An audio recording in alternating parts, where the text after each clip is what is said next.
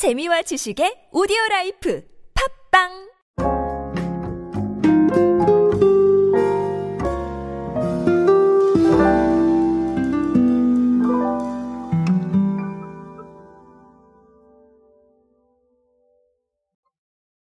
자, 여러분은 선물 어디까지 해보셨습니까? 어, 갑자기 선물 얘기를 왜 하느냐? 이렇게 생각하실 수도 있을 것 같은데, 오늘 주제가 선물이기 때문입니다. 자, 그렇다면 뭘 선물할까요? 어, 저는 오늘 주제를 가지고 수박을 선물할 것 같습니다. 황당하시죠? 갑자기 뭐 수박을 선물해 라고 계속 생각하실 텐데 자 오늘 이야기가 어, 이마트가 카카오톡에서 과일을 선물할 수 있게 해주는 자 이런 부분들이 존재하기 때문에 과연 이런 게 어떤 것을 의미하는지 아, 이야기할 거라서 제가 이런 질문을 던져봤습니다. 아, 선물을 다양하게 하실 텐데 이제는 수박도 선물합니다. 오늘은 도대체 무슨 이야기가 나올지 한번 알아보도록 하겠습니다. 안녕하세요 여러분 노준영입니다. 디지털 마케팅에 도움되는 모든 트렌드 이야기들 제가 전해드리고 있습니다. 강연 및 마케팅 컨설팅 문의는 언제든 하단에 있는 이메일로 부탁드립니다. 자, 방금 말씀드린 대로 어, 이마트 과일을 카카오톡에서 만나볼 수가 있다라는 건데요. 어, 자체 엄선한 파머스픽 까망 애플 수박, 자, 요거를 카카오톡 선물하기로 판매한다라는 얘기가 들어와 있습니다.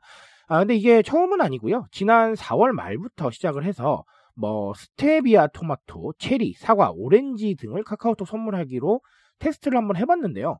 어, 이거를 계속해서 늘린다는 건 어떤 의미일까요? 뭔가 반응이 있었다는 얘기겠죠. 그쵸? 자, 그래서, 어, 그렇다는 겁니다.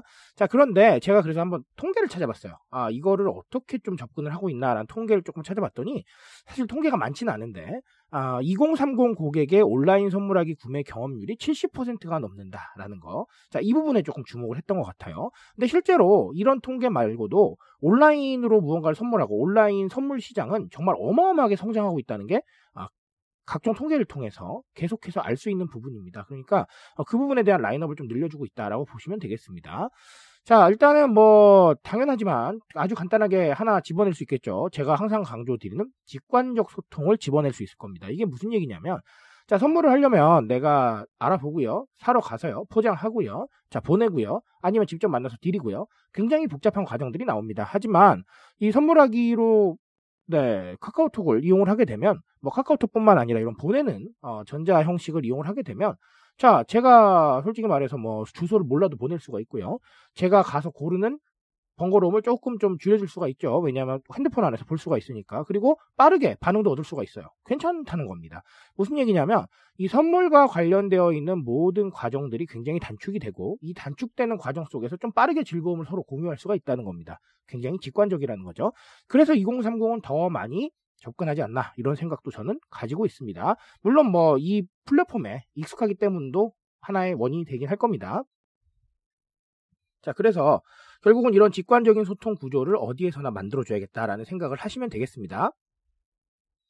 자, 그리고 또 다른 하나는 제가 늘 말씀드리지만 이런 확대 전략에 대해서는 반드시 좀 고민을 해보셔야 됩니다. 이 확대 전략이라는 게 무슨 얘기냐면 우리가 근거리 쇼핑 트렌드에서 편의점이 커나갈 수 있었던 대표적인 이유가 뭡니까? 네, 사람들의 각자의 취향이나 생각을 반영하는 상품 라인업을 계속해서 늘렸기 때문이에요.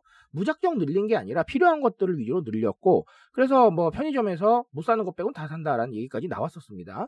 자, 그런 것 때문에 사실 근거리 쇼핑 트렌드의 총화가 됐던 거예요. 만약에 그게 아니라 내가 상황에 맞는 게 거의 없다라고 했다면, 기존에 우리가 생각했던 옛날 편의점 개념이었다고 생각한다면 근거리 쇼핑의 총화가 되지 못했을 것이다. 저는 이렇게 생각을 하고 있습니다.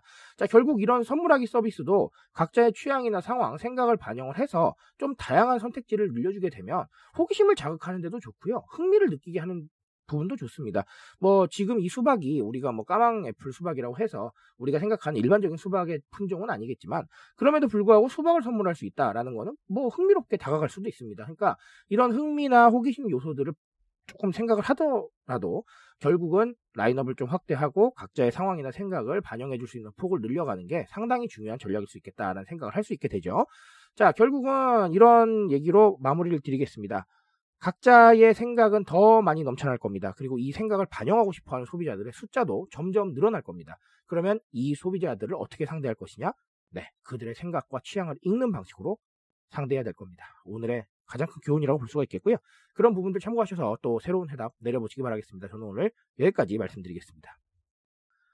트렌드에 대한 이야기는 제가 책임지고 있습니다. 그 책임감에서 열심히 뛰고 있으니까요. 공감해 주신다면 언제나 뜨거운 지식으로 보답드리겠습니다. 오늘도 인싸 되세요, 여러분. 감사합니다.